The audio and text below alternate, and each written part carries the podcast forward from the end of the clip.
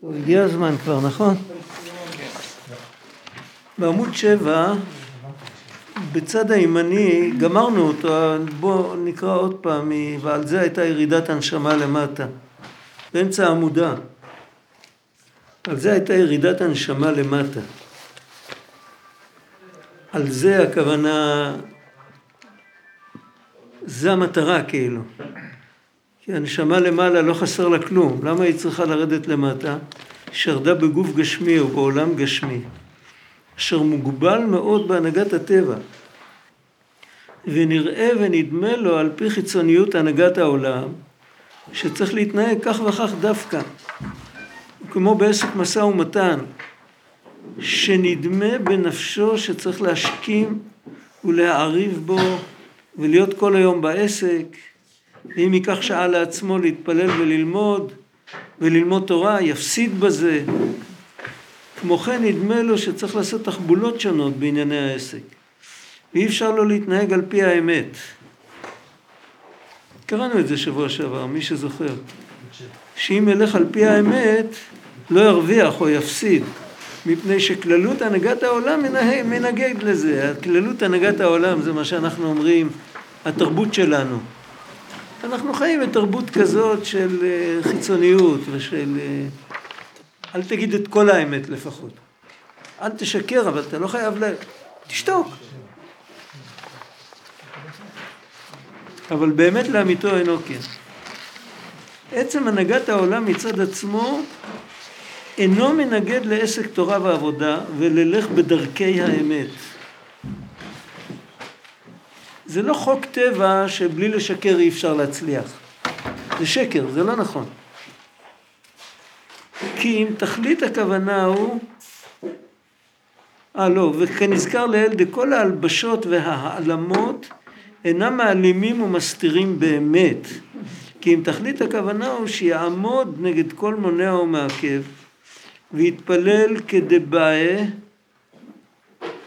ויעסוק בתורה בכל יום כפי הקביעות שיעשה לעצמו ומדבר שקר ירחק וכן ייזהר מתחבולות אפילו אם זה לא לגמרי שקר כי אם ילך בתום ובאמת ולא יהיה שום נדנוד איסור בעסקו במשא ומתן וכולי ועל ידי זה שעומד בניסיון בכל אלו בכל אלו הדברים הרי הוא בא לגילוי אור עליון שלמעלה מהטבע. מה פירוש שהוא בא לגילוי אור עליון שלמעלה והוא הופך להיות נביא? אז הוא מסביר בהמשך, עד כאן הגענו. ועל פי פשוט הוא, על פי פשוט הוא נקודותיים, כאילו, מה אני מתכוון שהוא זוכה לאור עליון שלמעלה מהטבע, אם הוא נוהג בתמימות וביושר. זה עצמו שרואה בעיניו. שגם שמתנהג על פי התורה והמצווה ועוסק בתורה ועבודה, ש... ש... שאין זה על פי חיצוניות הנהגת העולם, ומכל מקום אינו מפסיד בזה. הוא רואה בסוף שהוא לא הפסיד. הוא עשה את הכל הפוך מה שכולם, והוא לא הפסיד, ולא קרה לו כלום. אינו מפסיד בזה מאומה חס ושלום. ולא זו בלבד, אלא שבאמת מאיר לו, מרגיש בנפשו גילוי אור עליון יותר. זה כבר משהו יותר פנימי. קודם כל, שהוא משתכנע שהטעות שכולם עושים היא לא נכונה, היא טעות. אבל באמת, גם בנפש, הוא מקבל איזה גילוי אור. הוא... האמת שכל בן אדם, ככל שבן אדם מקיים את מה שהוא יודע, בסופו של יום הוא מרגיש יותר טוב. וכל שחוכמתו מרובה ממעשיו גם לא מרגיש טוב, זה לא רק ש... במשנה כתוב שכל שחוכמתו מרובה ממעשיו, אז הוא דומה לאילן ששורשיו מעטים והענפים הם מרובים וארוכים והרוח יכולה בקלות לעקור אותו. זאת אומרת שהוא לא מחזיק מעמד לאורך זמן. הוא, הוא מקבל על עצמו דברים וזה, אבל הוא לא מחזיק מעמד לאורך זמן. זה מה המשנה, המשנה אומרת. אבל למה, למה באמת הוא לא מחזיק מעמד לאורך זמן? מה החוכמה מפריעה לו? מה שמפריע לו זה שהוא יודע יותר ממה שהוא עושה. ואז הוא לא מרגיש טוב עם כל המצב שלו. הוא מחפש לברוח. וכשהוא מחפש לברוח, אז כמו שכשבורחים, זורק, זורקים אה, מה שלא צריך, אה, כמו באונייה טובעת. את הדברים שפחות צריכים, זורקים. ואז את כל הדברים שקשים לו, נעשה, מה שקשה לו עד היום, נעשה לו עכשיו פתאום פי שתיים יותר קשה. מה שאין כן, אם הוא היה פחות יודע, והוא היה מקיים, ובאמת בידע הבן אדם צריך להתקדם בשלבים, מותר לו לדעת יותר ממה שהוא יכול לקיים. כי תמיד ככה, הרי האופק הוא תמיד רחוק. תמיד הראייה שלנו מקיפה, ותמיד אנחנו בסוף בתוך המקום שלנו, ואנחנו רואים מסביב. אבל יש לפעמים שבן אדם נגרר ל, לא ל, לדעת דברים שהוא לא יכול לקיים אותם. הוא נגרר לדעת דברים שהוא יכול לקיים אותם, אבל הוא לא רוצה לקיים אותם. זאת אומרת, לא, לא כל האופק מפריע. מה שמפריע זה, כמו שאומרים, העיגול הפרטי שלך. מה שמתוך כל האופק רלוונטי לחיים הפרטיים שלנו, וגם שם החוכמה היא מרובה מהמעשה. ואז הבן אדם מרגיש מאוד קשה. הוא מרגיש, הוא, אף אחד לא יודע, ואף אחד לא שומע, ואף אחד לא אומר לו ביקורת. אבל גם הוא לעצמו עוד לא יודע להגיד ביקורת, אבל הוא לא מרגיש טוב עם זה. הנפש בפנים, יש לה תמימות, יש לה שאיפה לשלמות, וכשהיא עומדת מול התנהלות כזאת, זה עושה לה לא טוב, ואז הוא לא יודע למה לא טוב לו, לא עולה בדעתו, לא עולה בדעתו שלא טוב לו בגלל שהוא לא עושה מספיק דברים, או בגלל שהוא יודע יותר מה שהוא עושה. הוא חושב שלא טוב לו בגלל שכל הדבר הזה לא בשבילו. כמו שאמר אלישע בן אבויה, העולם הבא כבר לא יהיה לי, אז אני אלך ליהנות מהעולם הזה. כאילו, הוא פרש מכל ה... כאילו, זה לא בשבילי. היהדות לא בשבילי. מה כן בשבילך? בכל מקום צריך לעבוד קשה, אבל לא בשבילי.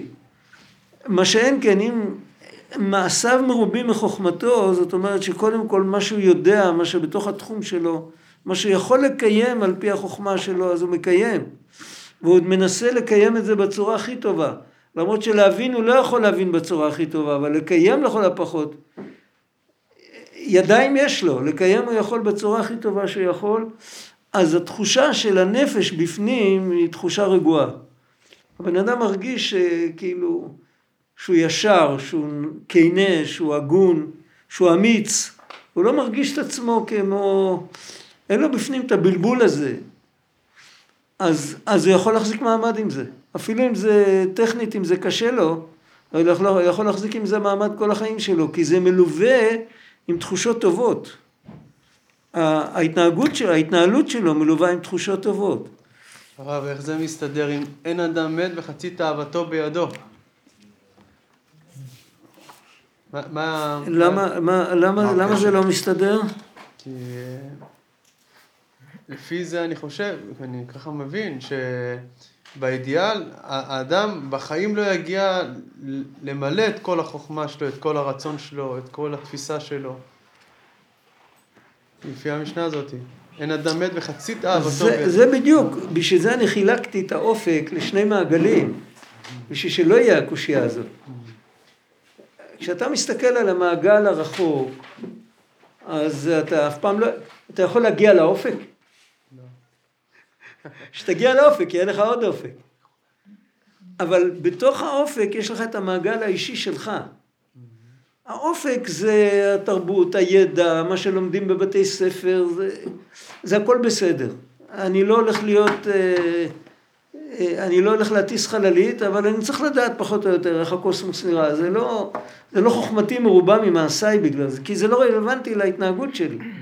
אני יכול לדעת מזה את גדולת העולם שהשם ברא, אני יכול להגיד השם גדול. זה לא מפריע לי. אבל אם אני בתוך החיים שלי, אני מתחיל, אני מפרש כל דבר ואני יודע, ואני יודע בדיוק איך צריך להתנהל בכל, ו, ואני לא מקיים את זה, אז נוצר אצלי תחושה לא טובה. אני יודע בדיוק, זה איך בן אדם אומר, אני ידעתי שאם אני אגיד לו ככה הוא יתבאס. ידעתי. אז, אז למה אני לא... אז, אז למה למה אמרתי? אני לא מקיים? מה? אז למה אני לא מקיים? כן, נכון. זה, הוא, הוא, אפילו אם הוא לא חושב על זה, אבל יש לו בפנים את ה... למה באמת אני לא מקיים כי אני עצלן, כי אני זה, אני לא יודע לא מה. זה... אבל בסדר, אה, כאילו, לא משנה. באותו רגע יותר נעים לי שההוא מתבאס, אבל, אבל בחשבון הגדול, אני יודע שאני לא מתנהג כמו שצריך. אני לא מתנהג כמו שצריך. אפילו אם אני לא חושב על זה, אבל אני יודע את זה בפנים. והידיעה הזאת בפנים גורמת לי לא להרגיש טוב. ואז אה, הבן אדם אומר, יאללה, הוא יעלה על מטוס, ייסע לפיליפינים, הוא ייסע לסרי לנקה, אני יודע איפה, לא, לא טוב לו. הוא מחפש לברוח. זה כמו אחד שכואב לו משהו, הוא אומר, יאללה, בוא נכניס את הרגליים לנעליים ונברח. מאיפה אתה בורח? כואב לך הגב, אתה בורח. מאיפה אתה בורח? לאן אתה בורח? כואב בפנים.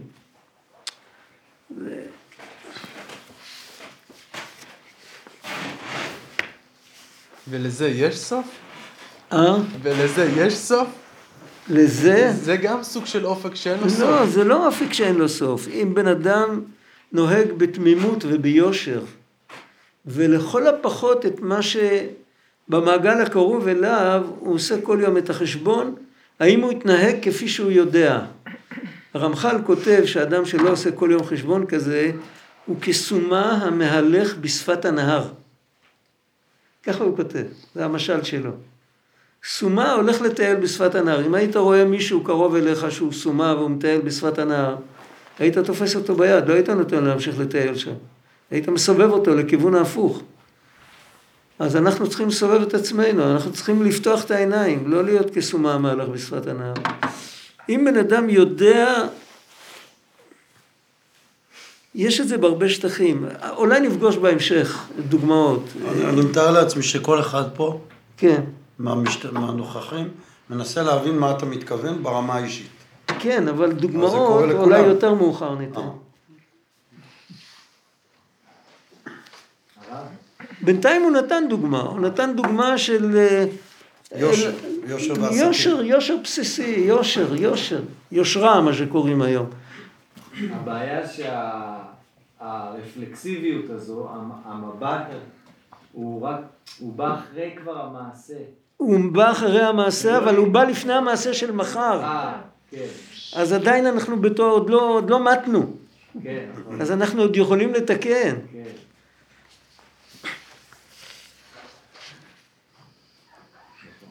וכאן, אם הוא כן עומד בניסיון, אז הוא באמת מאיר לו, מרגיש בנפשו גילוי אור עליון יותר. פה, קודם כל הוא מרגיש טוב, וחוץ מזה הוא גם מרגיש קרבת אלוקים. הוא נפתח. וכל השפעתו וקבלת חיותו הוא מגילוי אור אלוקי שלמעלה מהאור המצומצם בהנהגת העולם. ולפי ערך עבודתו ויגיעתו, הרי הוא עולה למעלה מעלה בעילוי אחר עילוי וכולי. זה עניין הניסיונות. מה שאמר, כי מנסה השם אלוקיכם אתכם, כתוב שם לדעת. תכלית הכוונה כדי, לבוא לבחינת גילוי אור אינסוף. טוב, מישהו תמיד צריך לשבת לי שאני לא אראה אותו. לא נורא. תישאר שם, תבוא בזמן. זה עניין הניסיונות. מה שאמר כי מנסה השם אלוקיכם אתכם חולו, תכלית הכוונה בכדי לבוא לבחינת גילוי אור אינסוף שלמעלה מהטבע.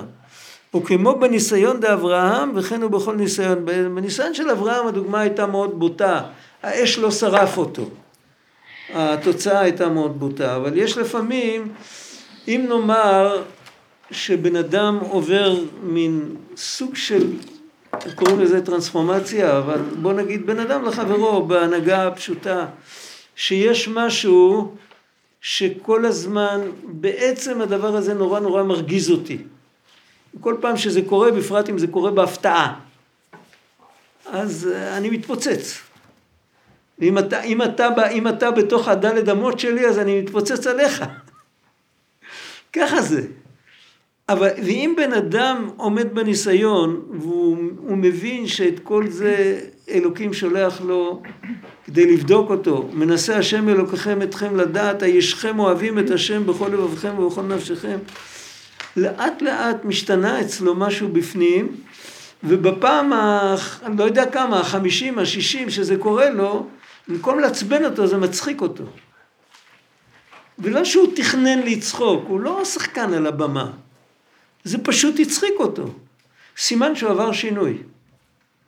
וצחוק מראה על תחושה טובה.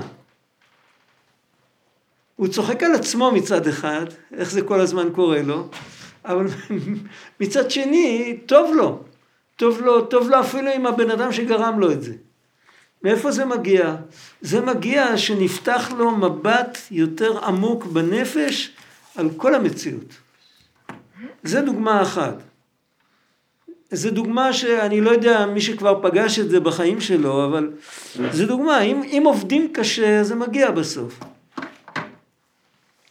אבל יש עוד דוגמאות, יכול להיות שיעלו לי בהמשך, אז אני אגיד אותם, אני כרגע לא כאילו, לא חשבתי על זה. הרב, זה גם מהפה לחוץ? יש לי חבר שכל פעם שהוא לא, שובר משהו מהפה אומר לחוץ זה. סיפור אחר, זה, מהפה לחוץ זה, זה, זה אילוף, זה בייביוריזם, זה סוג של אילוף. אני מדבר על בן אדם שעשה עבודה שזה קורה לו, שהוא נפתח, מה שהנחה אותו זה המחשבות שלו, לא הצורה של השפתיים. הוא כל כך הרבה נכנס לתוך הרעיון שבעצם הכל בא מאת האלוקים. וכל השחקנים שמשתתפים כאן הם לא רלוונטיים, זה ברור. ומה עם הנפש, אם יש לו נזילה אה, בשירותים? לא שמעתי. מה עם הנפש היותר נמוכה, יש לו נזילה בשירותים, או לא יודע מה, כאילו, מה, מה, מה הוא יעשה? הוא יכול לקבל את זה ב... לא, אז גם כן, אם בן אדם, כל הפאנצ'רים האלה, בן אדם שהוא מכוון באמת, זה לא מרגיז אותו, זה מצחיק אותו. זה כאילו להתגלגל באמצע סרט, להתגלגל מצחוק. זה קורה לי, זה שזה קורה לי וזה שזה קורה למישהו אחר, זה קודם כל אותו דבר. זה מדרגה, זה לא, זה, זה לא, זה לא החלטה, זה תוצאה של הרבה עבודה. אחרי הרבה עבודה זה קורה. כשזה קורה, זה קורה. אתה לא תוכל למנוע את זה אפילו אם תרצה. אפילו אם מישהו יגיד לך, אתה משוגע מה אתה צוחק, אבל אתה, אתה, תצחק גם, גם על זה שהוא אמר לך, כאילו. אתה תצחק כפול. קשה קצת להסביר את זה, בגלל שזה דבר... לא רואים כל כך את הקשר בין העבודה לבין התוצאה, אבל מה, אם, אם, אם ננסה להסביר את זה, אז אנחנו נבין אולי, כשאתה הולך ברחוב, ואתה נופל, אתה צועק. כשמישהו הולך, אחר הולך ברחוב, והוא נופל, ואתה רואה אותו, אתה, ברגע הראשון בא לך לצחוק. אלא אם כן אתה רחום וחנון, אז אתה לא צוחק, אתה אומר אוי. וכשאתה נופל, אתה תמיד אומר אוי. מה ההבדל? ההבדל הוא שכשבא הפתעה, בהפתעה, בא פתאום משהו, נופל לך על, על, על, כמו בדיחה, כל בדיחה, מה זה בדיחה? בדיחה זה שאתה לוקח דבר ואתה מראה אותו בצורה לא ראויה, כאילו, זה מאיר לך, יש איזה, איזה נוסחה איך להסביר את זה, אני לא זוכר את הנוסחה. ואז זה מצחיק אותך, בתנאי שזה לא פוגע בך. אבל אם זה פוגע בך, אז הבדיחה הזאת, אתה תצעק, זה לא מצחיק בכלל. זה ברור. עכשיו, אם אתה מתעלם מעל הפרטיות שלך, אז הכל בדיחות. זה, זה עבודה מאוד קשה, זה, אנשים מאוד גדולים זכו לזה. זה עניין של בהירות, נכון? אה? זה הרבה עניין של בהירות. הרבה? בהירות. כן. זה בהירות שהיא לא, היא לא, מסת... היא לא באה מעצמה, כי היא מחוץ למסגרת של, של ההסתרה של העולם שלנו. הקדוש ברוך הוא אוהב הומור? אני לא יודע, אבל אני יודע שעם חוש הומור אפשר הרבה לעבוד אותו, לעבוד את השם, הרבה יותר מאשר עם אה, כעס ועם עצבים, ובעניין הזה זה לא עניין של הומור, זה באמת מצחיק. כשיש לאדם חוש הומור, הוא יודע לעשות מכל דבר דבר מצחיק. אני מדבר על בן אדם שזה באמת מצחיק אותו. זה מאוד נדיר. זה, אה, אני סיפרתי את זה פעם, היה אצל משפחת ריבלין הירושלמית, משפחה מאוד מוכרה. הרבה מהמנהיגים שלנו באו מהמשפחה הזאת. היה להם אה, כתב יד עתיק, היה להם הרבה כתבי יד, כי המשפחה הייתה הרבה דורות בירושלים. זה, היום הם כבר עשר דורות בירושלים. ולא עברו את הפוגרומים ולא את השואה ולא את מלחמת העולם הראשונה והשנייה ואת כל זה. הם שמרו המון אוצרות. היה להם חליפת מכתבים מארץ ישראל למה שנקרא היום בלרוס. שני חברים, אחד עלה לארץ, אחד נשאר שם, והם, וההוא מחוץ לארץ כותב סיפור, סיפור נוראי על איזה השגת גבול של איזה יהודי משיג את גבול אה, את גבול רעהו, ובעל התניא קורא לו, ואומר לו שיפסיק, שזה אסור על פי תורה, ואז הוא מעיז פנים ומתחצף נגדו. ואז בעל התניא מתפרץ בצחוק, והוא כותב במכתב, הכותב של המכתב כותב, רבנו כשהיה כועס היה צוחק. מה פירוש שהיה כועס? יודע שהוא כעס? זאת אומרת, בכל מקום שבן אדם אחר היה מגיב בכעס, הוא היה מגיב בצחוק. זה היה דרכו. הוא עבד את השם כל חייו, זה היה כבר קרוב לסוף ימיו. אז היו כאלה בודדים שהגיעו למדרגה כזאת, שכשפגעו בהם זה פשוט הצחיק אותם, הוא הסתכל על הכל מהצד. כשאתה מסתכל מהצד, אתה רואה איזה סמרקט שמול אחד מגדולי ישראל, ו- וכאילו, זה, זה, זה, זה מצחיק. זה מחריד, אבל זה גם מצחיק. אז, אבל זה, אי אפשר לחקות את זה, מי שמנסה לחקות את זה, הוא טיפש. כי בזכות החיקוי הוא לעולם לא יגיע לזה. הוא צריך לעבור טרנספורמציה. כן, הוא, חושב שהוא כבר הגיע, אז הוא כבר לא יעבוד יותר. זה עבודה אחרת, זה עבודה מסוג אחר. זה... זה תוצאה, זה לא העבודה. זה תוצאה. זה האמונה העבודה זה השם ואלוקים כל אחד. העבודה זה לדעת השגחה פרטית. העבודה זה להיות יהודי מאמין. להיות יהודי מאמין בתמימות, לא, בלי פילוסופיה. יש פה מישהו שרוצה לשאול אותך. אה? לא, זה היה חצי תשובה, מה שאמרתם עכשיו, אבל... אני לא שומע מכזה מרחק, מה הוא אמר? מה שאמרתם עכשיו זה היה חצי תשובה על מה שרציתי לשאול. אה! שבעצם ה... שכל הזמן חזרתם על זה שהצחוק הוא התוצאה של הדבר, הוא לא העבודה עצמה. כן, כן. זה מה שרציתי לשאול, מה העבודה? כי גם מצד שני אצל רבי נתן, אצל רבנו יש הרבה. לא, שם זה סיפור אחר לגמרי, הצחוק ההוא, הצחוק ההוא זה משהו אחר לגמרי. זה לא קשור לעניין הזה בכלל. זה, על זה צריך כבר ללמוד שיעור כללי כזה, בין שתי סוגיות, זה, זה לא קשור, ולהבדיל, זה לא, זה לא נוגע בכלל, בכלל, בכלל. יש עניין, יש עניין גדול בקבלה, בחסידות, שכתוב על השכינה שהיא שמחתן של ישראל. יהודי שהוא, יהודי שמבחינתו השכינה היא לא בגלות, הוא יהודי שמח. זה לא קשור לעבודה הזאת. זה שהשכינה אצלו לא בגלות, זאת אומרת שהוא לא חוטא, הוא לא, הוא לא זורק חיות שקדושה לקליפות. זה ברור, הוא לא מחזק את השקפת עולם שלהם שאפשר למרוד בקדוש ברוך הוא. שם מדובר על חטאים ממש, פה מדבר הכל על קליפת נוגה, על, על להתנהל במסחר, לא לגמרי ככה. שם מדבר על בן אדם שמבחינתו השכינה היא בגלות, אז הוא מרגיש לא טוב, עוד פעם, הוא מרגיש הרבה יותר לא טוב מאשר התחושה הלא טובה שתיארנו קודם. אתה זוכר מה שדיברנו קודם? שחוכמתו מרובה ממעשיו, לא מרגיש טוב. הבן אדם שחוטא מרגיש פי שתיים לא טוב, כי יש לו נשמה אלוקית בפנים, והוא מרגיש שהוא משתף פעולה עם, עם, עם משהו לא הגון, והוא לא מבין את זה, בשכל שלו לא מבין את זה, הוא לא, אף אחד לא לחש לו שיש לו נשמה אלוקית, ושזה חטא, הוא לא יודע, אבל הוא מקבל מצב רוח קודר. וצריך לו, קודם כל, כדי לתקן את המצב הזה ולאפשר לו להתרומם כלשהו, כדי שהוא יוכל בכלל לעשות תפנית מעשית בחיים שלו, הוא צריך לשפר לו את המצב רוח. ואז לא משנה, אתה יכול להביא לו איזה ליצן רפואי, אתה יודע מה זה? כן. ובצורה הכי בנאלית שלא יהיה, רק לגרום לו שיהיה קצת יותר שמח, אפילו שזה לא שמחה אמיתית, זה מוציא את השמחה הפנימית שלו מהגלות ונותן לו תקווה שהוא יכול להתחיל מחדש. ואז אתה יכול להתחיל לדבר איתו ולהסביר לו את כל מה שבאמת קורה לו, ולמה באמת הוא היה עצוב, ושבאמת לא זה התכלית, אבל יש לך כבר עם מי לדבר. אבל כל זמן שבן אדם הוא בתוך הענן השחור הזה, אתה לא יכול לדבר איתו אפילו. אבל בשביל זה הם אמרו שלפעמים, שיש מציאות, בשביל זה יהודים רוקדים, ויהודים עושים אה, כל מיני...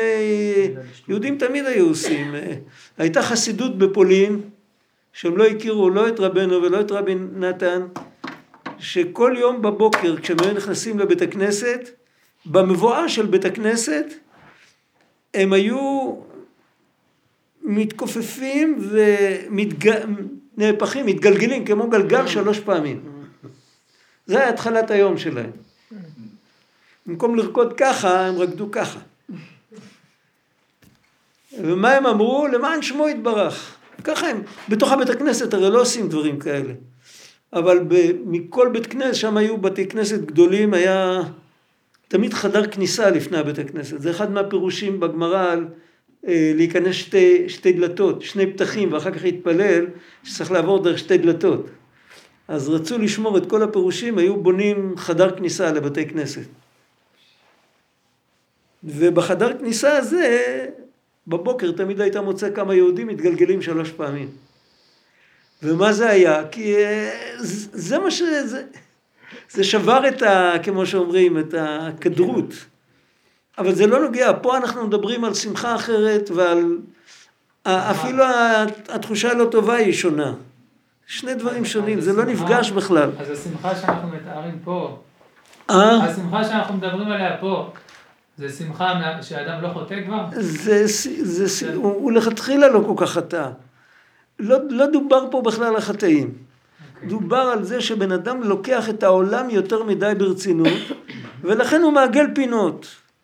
הוא בורח מבית הכנסת אה, לפני שהחזן גומר חזרת השץ, הוא כבר גמר אה, לקפל את עצמו, הוא, הוא מעגל פינות, הוא לא, הוא לא מדבר על חוטא. אתה מבין? הוא מדבר על בן אדם שאיבד את השלימות, את התמימות, את הביטחון, הוא כאילו, כן, צריך להישאר עד הסוף, וצריך להתפלל ולשמוע כל מילה, וצריך לקבוע עיתים, אבל מה אני אעשה? אני בתוך העולם, אני... זהו. את הבית ספר גמרתי כבר, מה אתה רוצה, שאני אשאר תלמיד כל החיים שלי? זה ככה בני העולם חושב, הפלא יועץ מתאר בדיוק את מה שהוא מתאר כאן. או היה מאה שנה לפניו. הוא מתאר בדיוק את אותו, את אותו תיאור, ואותו דבר, הוא אומר גם כן, אנשים אומרים שאם לא, אם לא מיישרים קו עם העולם אז אי אפשר להתפרנס וכל זה, ושם הוא מזכיר דברים יותר, הוא מזכיר ממש שקר, רמאות, אבל בהתחלה הוא לא מדבר על שקר ורמאות. מתחיל לדבר על בן אדם שכאילו, תוך כדי שהוא נכנס לביזנס, הוא שוכח שהוא יהודי, הוא שוכח שיש לו איזה תפקיד בעולם, הוא רק רואה את הביזנס. והשכחה הזאת, היא גורמת לו שירגיש נורא. וכשהוא עומד בניסיון, אז הוא מרגיש נפלא. והאמת, הוא מסביר לנו שזה לא רק משהו בנפש, זה משהו גם מלמעלה, הוא נפתח לאור יותר גבוה.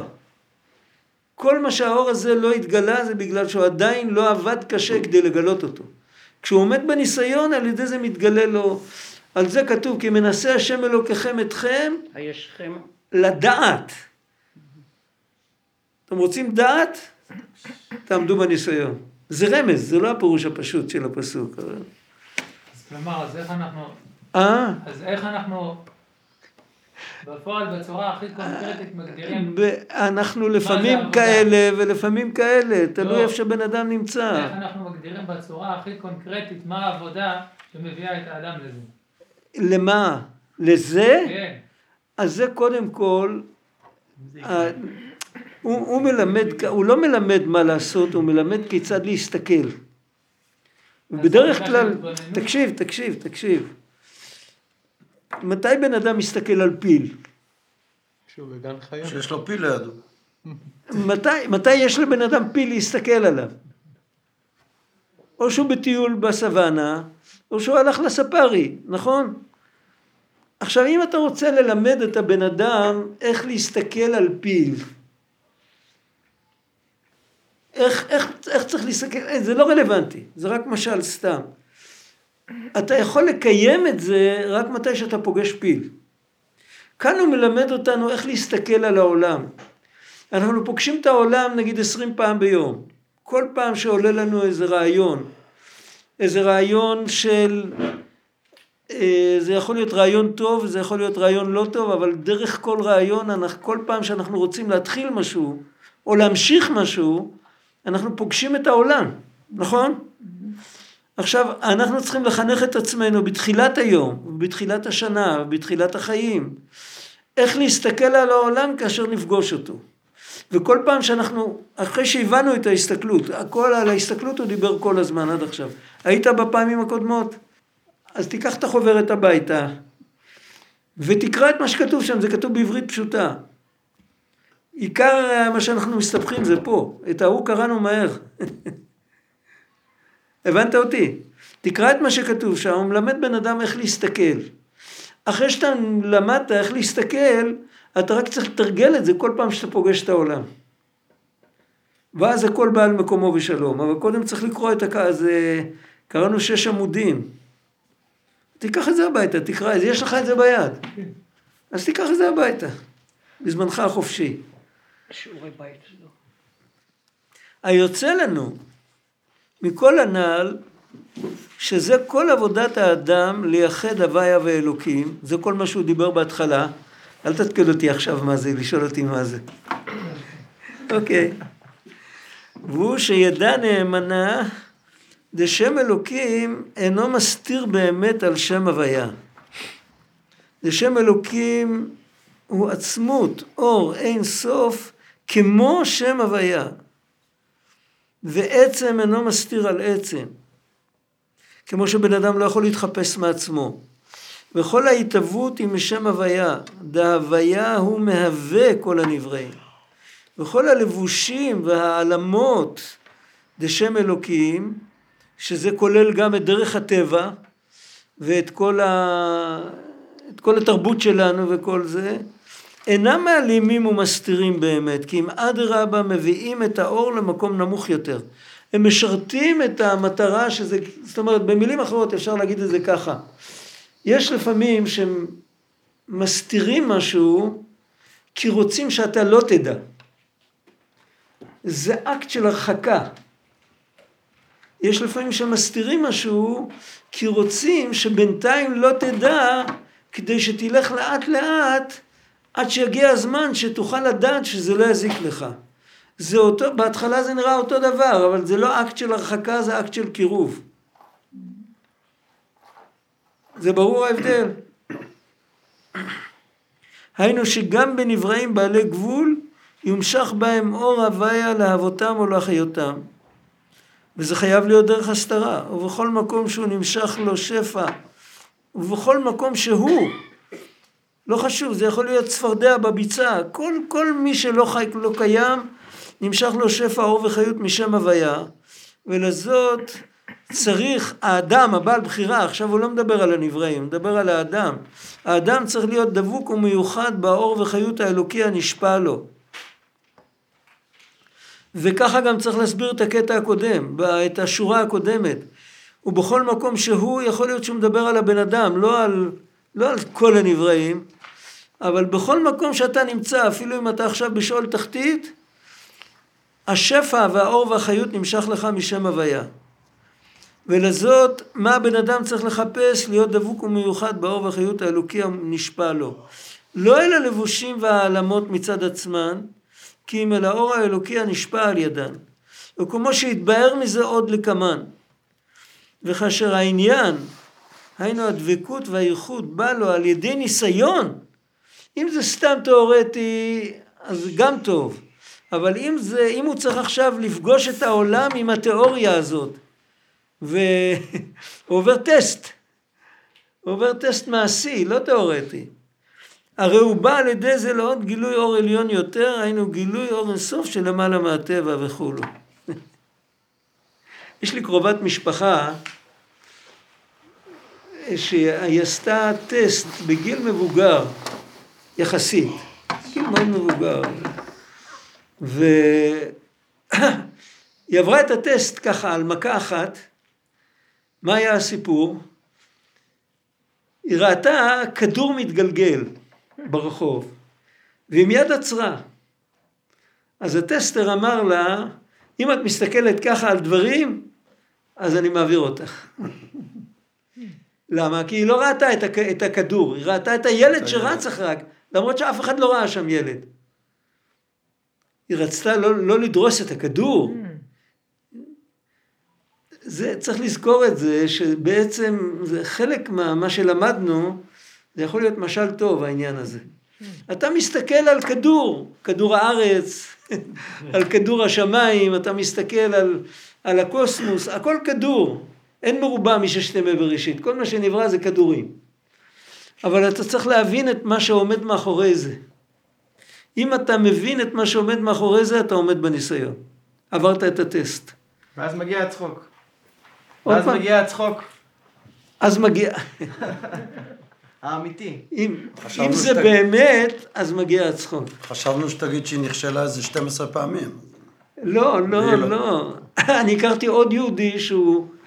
אז הייתי נער, עבדתי במסגרייה של הבן שלו. הוא היה מזקני החסידים מאוקראינה, הוא היה, הוא היה מסגר במקצועו, והוא היה המאסטר של המכונות של אחד מהבתי חרושת הגדולים בעיר. והבן שלו החזיק מסגרייה, ואני הכרתי אותו מזה שהיה, המסגרייה הייתה בחצר של האבא. אז עוד היו בתים וחצרות בגוש דן. אז הוא היה בא לקרוא לו להיכנס לארוחת צהריים. אז הכרתי את האבא, הייתי מדבר איתו וזה. יום אחד הבן מגיע ואומר, וואי, האבא כבר בן 70, עוד היה עובד לפעמים עם פטיש חמש קילו.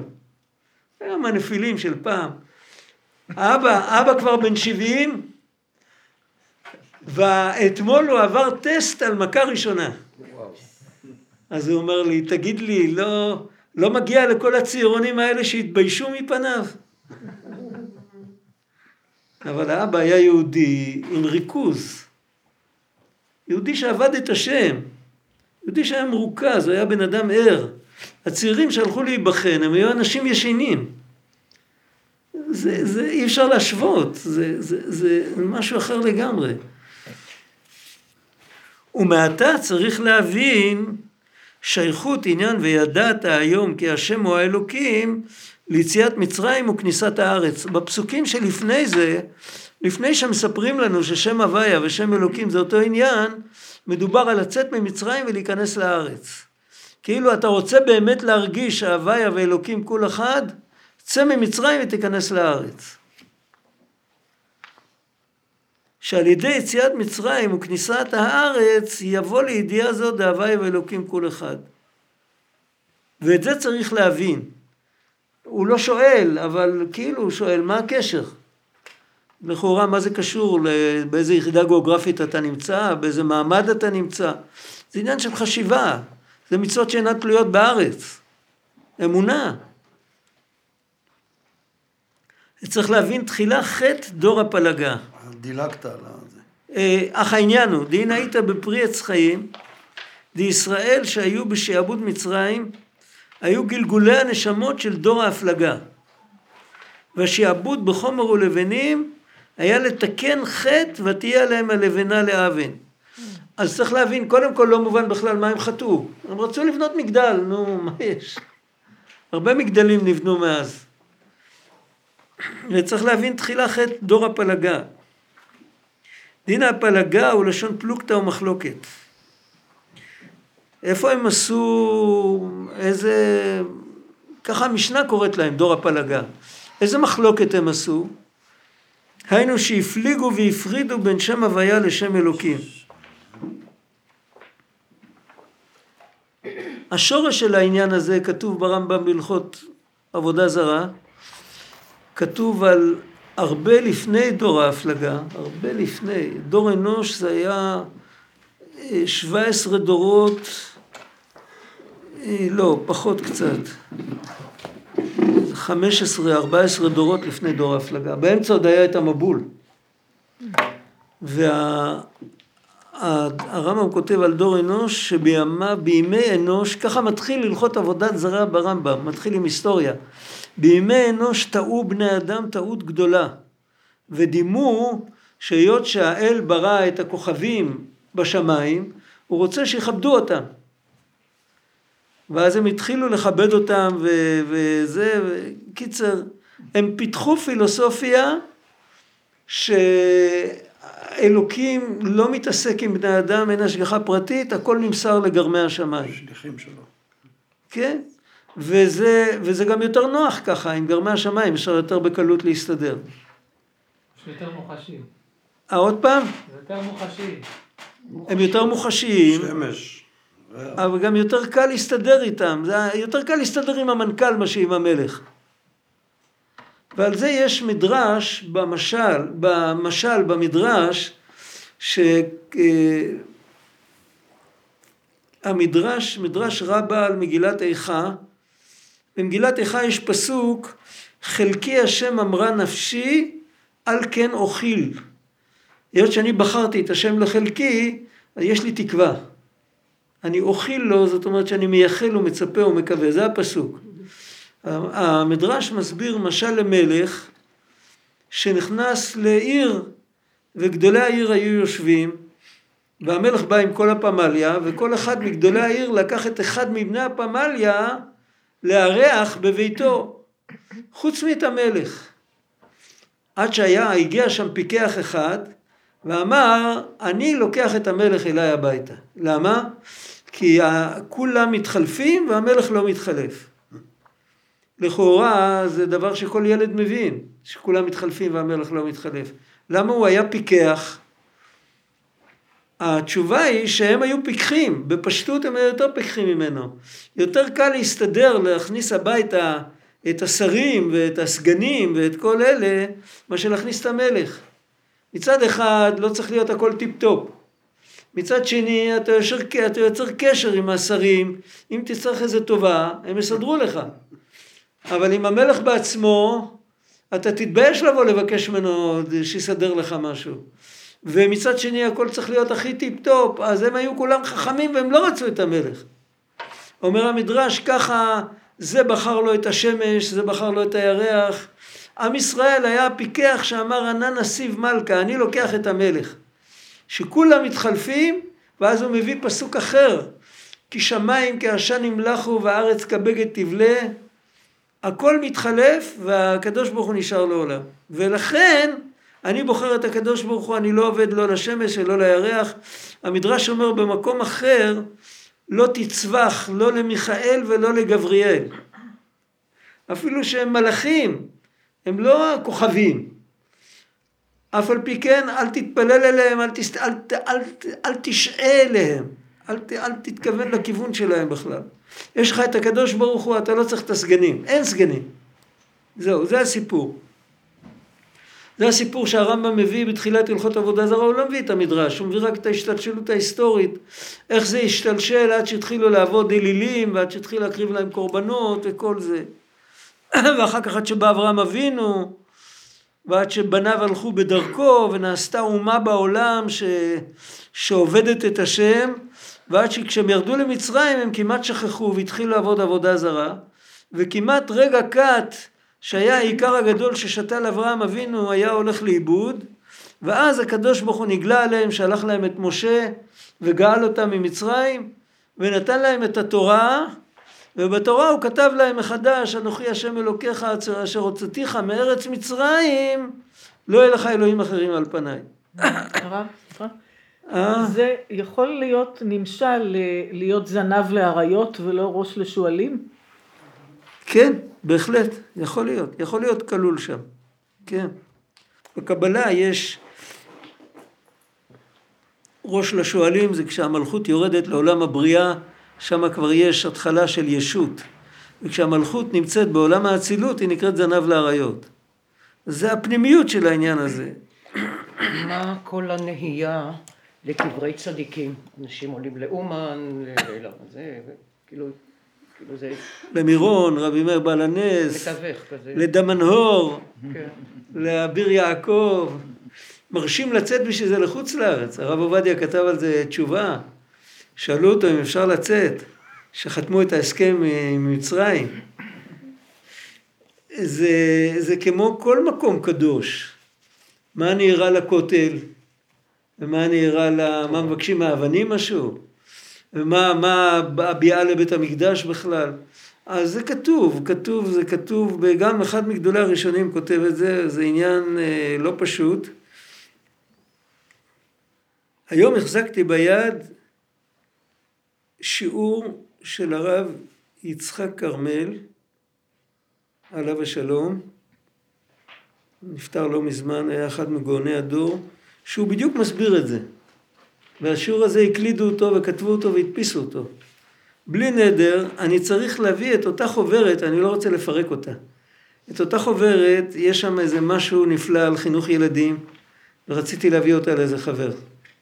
אחרי שהוא יחזיר את זה, אני אביא את זה. בלי נדר. אם תזכירו לי. והנקודה שם, ששם הוא לא בדיוק כותב, זה כתוב, כתוב בשפת אמת, בראשית, בהתחלה. הוא כותב שיש מקומות בעולם שהקדוש ברוך הוא, למרות שזה לא קשור למקום, הקדוש ברוך הוא לא, לא קשור למקום, הוא נמצא בכל מקום אותו דבר. אבל הגילוי של הנוכחות שלו, הוא בחר היכן להתגלות. והבחירה של הקדוש ברוך הוא זה ירושלים ובית המקדש. שם הוא מתגלה. במקום שהוא מתגלה הלב נפתח יותר. וה... והוא כותב, הוא כותב עוד כמה דברים שם בהקשר הזה, הוא כותב שיש גם זמן קדוש. מה זה, מה זה העניין של זמן קדוש? הקדוש ברוך הוא לא משתנה, מה העניין של שבת? מה העניין של יום כיפור? מה העניין? אז הוא כותב שהקדוש ברוך הוא חתם את שמו על עולם שנה נפש. יש ויבדל אהרון להקדישו קודש קודשים, יש שבת שבתון ויש קודש הקודשים בבית המקדש. אז שם הקדוש ברוך הוא מגלה את הנוכחות שלו בצורה הכי חזקה. ואז על זה, וזה זה ברור, הוא מביא על זה פסוקים ומאמרי חז"ל. זה, יש ספר שנקרא דרשות הר"ן. הר"ן, אף אחד לא יודע בדיוק איזה ר"ן כתב את זה. היו כמה שנקראו בשם ר"ן, אבל כולם היו מינימום לפני 700 שנה. היו כאלה שהיו לפני יותר מאלף שנה. היה רבנו ניסים שחי בקירואן ב... לפני יותר מאלף שנה. הוא היה מ... מה... בתקופה של גאוני בבל. והיה היה את הר"ן שפירש את הריף, שזה היה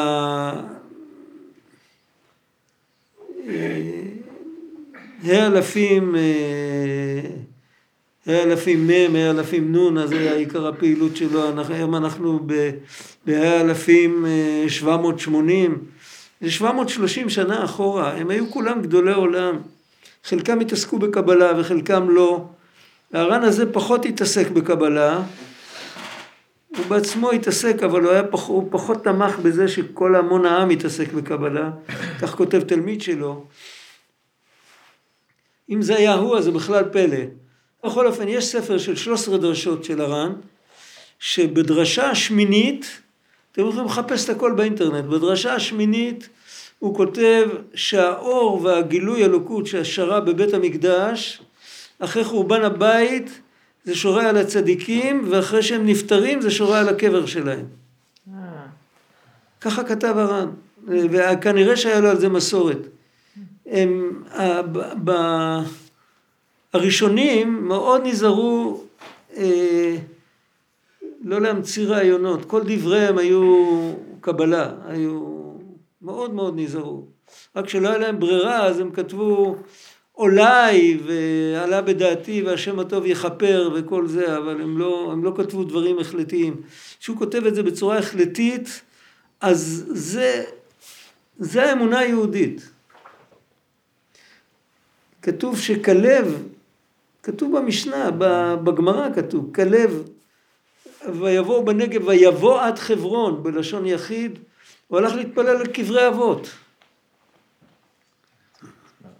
כלב, כלב בן יפונה, מהמרגלים. והשם עזר לו והוא לא נסחף אחרי העצה, עצת החברים שלו.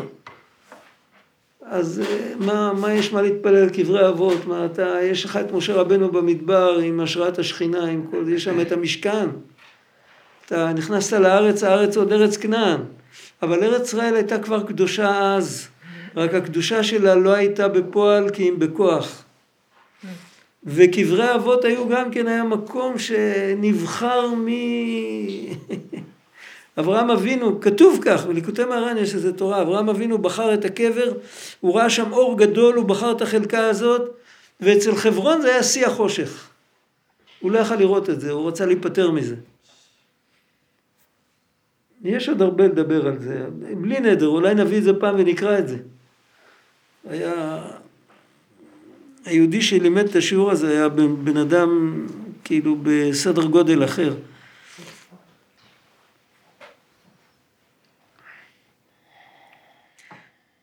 הפלגה לשון פלוגתא ומחלוקת, והיינו שהפליגו והפרידו בין שם הוויה לשם אלוקים. ועניין הפירוד הוא כשחושב שהשם אלוקים מסתיר חס ושלום באמת על השם הוויה. זה בדיוק היה הטעות של דור אנוש, 15 דורות קודם. וממילא יחשוב שכל הנעשה בעולם הוא משם אלוקים עצמו, וזהו עניין עזב השם את הארץ כמו שהתבהר. מי אומר עזב השם את הארץ? דור אנוש. זה אלילים. עובדי עבודה זרה. עזב הוויה את הארץ, כאילו. עזב הוויה את הארץ, והסגנים זה הכוכבים והם האלוקים. ולכן הוא מחשב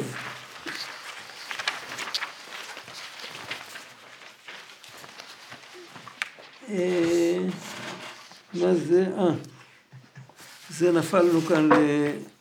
אנחנו צריכים להיות איפה? כאן. סוף המילתי. רגע, זה היה שבע. רגע, זה כאן, אצלי זה מחובר לא נכון. רק רגע, זה מחובר, כל אחד מחובר אחרת. העלמות וההסברים. אנחנו גמרנו הוא מחשב, העלמות ו... שבע, אני מחפש, מיד אחרי זה.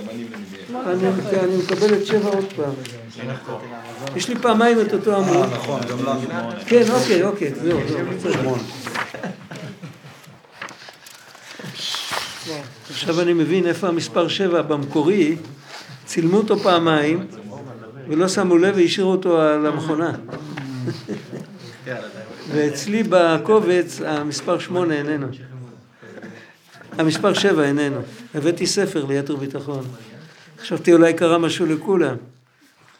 הוא חושב את העלמות וההסתרים לעיקר, וממילא הוא נותן את עצמו לחיצוניות הנהגת העולם, הוא מונע ומעכב אותו מאלוקות, הוא מעכב את העולם מגילוי אלוקות. איך אמרו החבר'ה שם, הסובייטים? הדת היא אופיום לעם, ההמונים. אופיום להמונים. זה, הם רצו להציל את העולם מידי, מידי הדת. והוא ההפך לגמרי מהייחוד הוויה ואלוקים, שאין שום דבר מסתיר כלל, כי אם אדרבה כל ההסתרים הם בשביל הגילוי. היינו להביא את האור למטה מטה במדרגות התחתונות, וזה כל עניין העלמות וההסתרים כדי להביא ולגלות את האור, וכנזכר לאל באורך במשל דהשפעת הרב לתלמיד, שכל הצמצומים וההלבשות במשלים זרים ועניינים שונים, הכל הוא בכדי לבוא גילוי אור השכל הרב אל התלמיד, עד שעל ידי זה יבוא גם כן לעומק חוכמת הרב. זה לא עניין של ריחוק, כאילו אני, מדבר על פילים. אה, אני רוצה ללמוד איתך, אבל אתה לא ראוי, אז בוא נספר לך סיפור ואני אשלח אותך הביתה. אני מספר לך סיפור שאם תתבונן בסיפור, כשיגיע הזמן תבין את מה שרציתי ללמד אותך. יכול להיות שאני כבר לא אהיה בעולם, אבל אתה תוכל להבין. זאת אומרת שבעצם מה עשיתי לתלמיד? קירבתי אותו, לא ריחקתי אותו. רק זה בא דרך, דרך הסתרה. וכן הוא למעלה בעניין הוויה ואלוקים כנזכר לאל. וממילא הרי האור האלוקי שנשפע על ידי הלבושים והעלמות הוא העיקר. אל תסתכל על הסיפור, תסתכל על מה שעובר דרך הסיפור. אם אתה כרגע לא יכול לראות, או לכל הפחות אל תזרוק את זה לפח. תשמור את זה, תקרא את זה, עד שתבין. ואליו יהיה דבוק ומיוחד בו, בקיום התורה והמצוות, ואין שום דבר המונע או מעכב אותו מאלוקות. ואם העלמות עומדים לו לנגד למנוע מתורה ומצוות, יעמוד בניסיון כנגדם, שלא יהיה לו שום מנגד ומונע כלל, ועל ידי זה יבוא עוד לגילוי אור עליון יותר וכולי, כנזכר לעיל. אמנם, מה היה דור ההפלגה? עניין ההפלגה, כשמפריד חס ושלום, זה הפוך לגמרי. זהו שנאמר גבי דור הפלגה, ונעשה לנו שם, נעשה לנו שם, והיית במדרש רבה, פרשה ל"ח, תני רבי ישמעאל, אין שם אלא עבודה זרה. דחת דור הפלגה היה חטא עבודה זרה, אבל האמת לא כתוב בפסוק שם, חיפשו לעבוד לאלילים. כתוב שנעשה לנו שם. מה זה נעשה לנו שם? מה הפשט הפשוט שנעשה לנו שם? פירוש הפשוט. כבוד. שכולם ידעו עלינו. שכולם ידעו עלינו, נתפרסם. הרצון לפרסומת, מאיפה זה מגיע? מאיפה מגיע היצר הרע להתפרסם?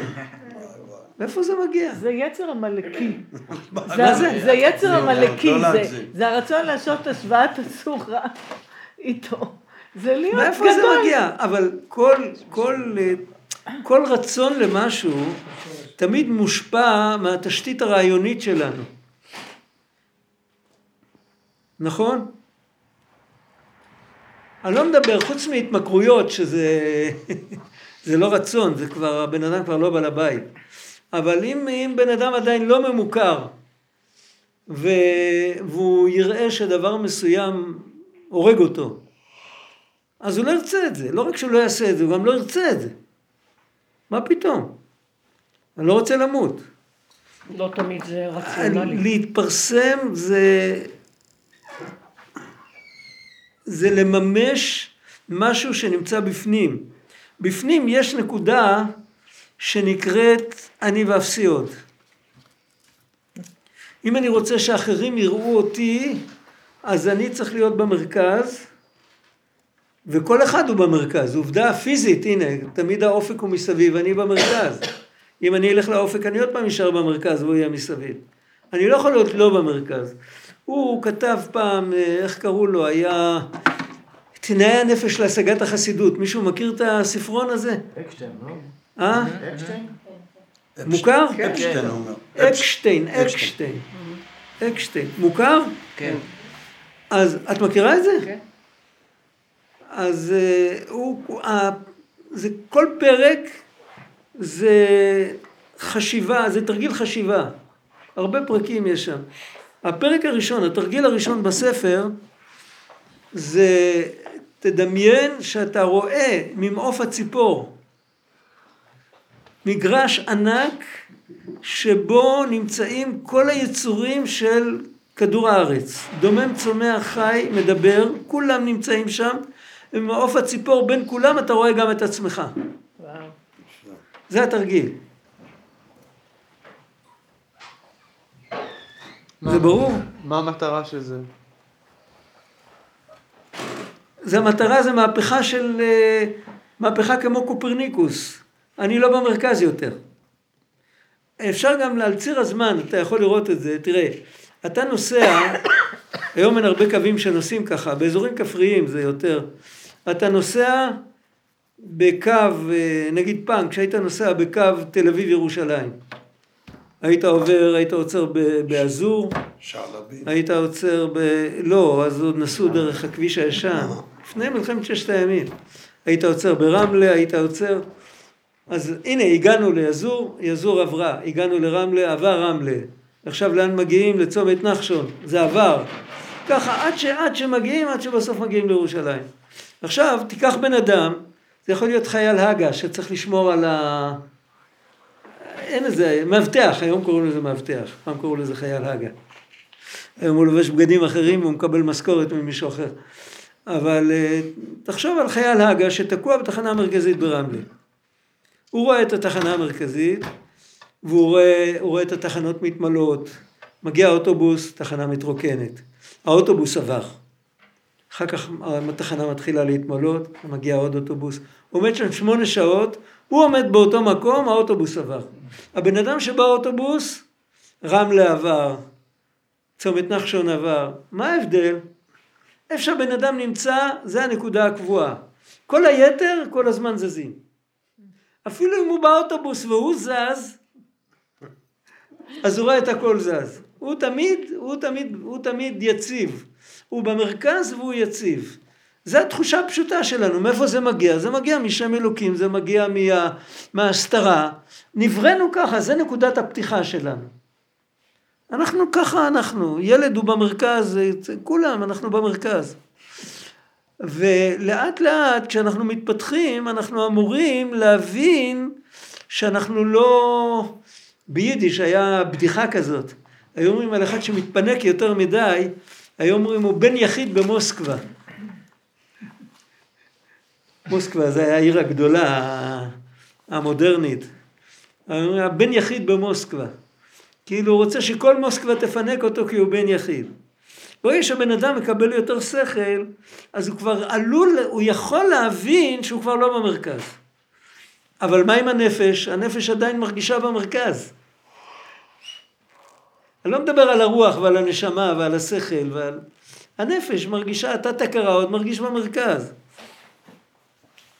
ועל זה צריך עבודה, בשביל, בשביל זה הוא נותן שם תרגיל בספר. בתנאי הנפש להשגת החסידות, הוא נותן תרגיל שהוא אה, ויזואלי. את זה הנפש מבינה. הוא נותן לסגור את העיניים ולדמיין משהו. הוא לא מסביר עם שכל. אבל מי זה אתה שמסתכל? אה? מי זה אתה שמסתכל מלמעלה? שאלה טובה.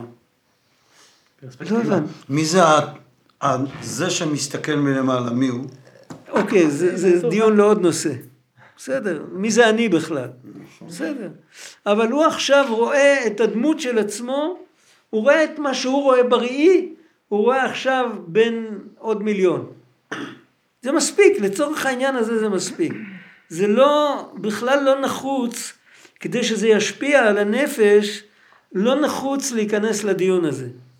על זה דיברנו הרבה דווקא, אבל זה לא, זה לא קשור, זה לא קשור. מה, אומרים שאדם צריך לדעת שבשבילו נברא העולם. נכון, אני, בשבילו נברא העולם, ככה הסבירו לנו את זה, היה לנו משפיע בישיבה, שהוא היה באמת בן אדם מאוד מיוחד. הוא היה, הוא היה אדם מאוד גדול, והוא אף פעם לא הרגיש את עצמו במרכז. אף פעם לא, הוא תמיד היה כזה... זה היה יפה לראות אותו עם ילדים קטנים, זה היה... הוא אמר ככה, אנחנו בורג. בורג עולה אגורה, שקל. אז לא היה שקלים, היה לירות. בורג עולה עשר אגורות. אבל אם הבורג חסר, אז יכול להיות שכל העסק לא עובד. הבן אדם צריך להגיד, לקחת אחריות, שבשבילי נברא העולם, וכך כתוב בליקוטי מהר"ן, בשבילי נברא העולם שאני צריך לעיין בתיקון העולם ולדאוג שמבחינתי העולם יתנהג כמו שצריך. אני כבורג שאני אהיה מוברג חזק, עם ספריק שייבה, לא סתם, עם, עם, עם, עם, עם מוברג חזק שאני לא אפתח. אנחנו נשאיר את זה כאן, כבר עבר הזמן. משכתי אתכם יותר מדי. אוקיי. נשאיר את זה באמצע שמונה, באמצע הטור הימני. אז אפשר לקחת את זה ולחזור.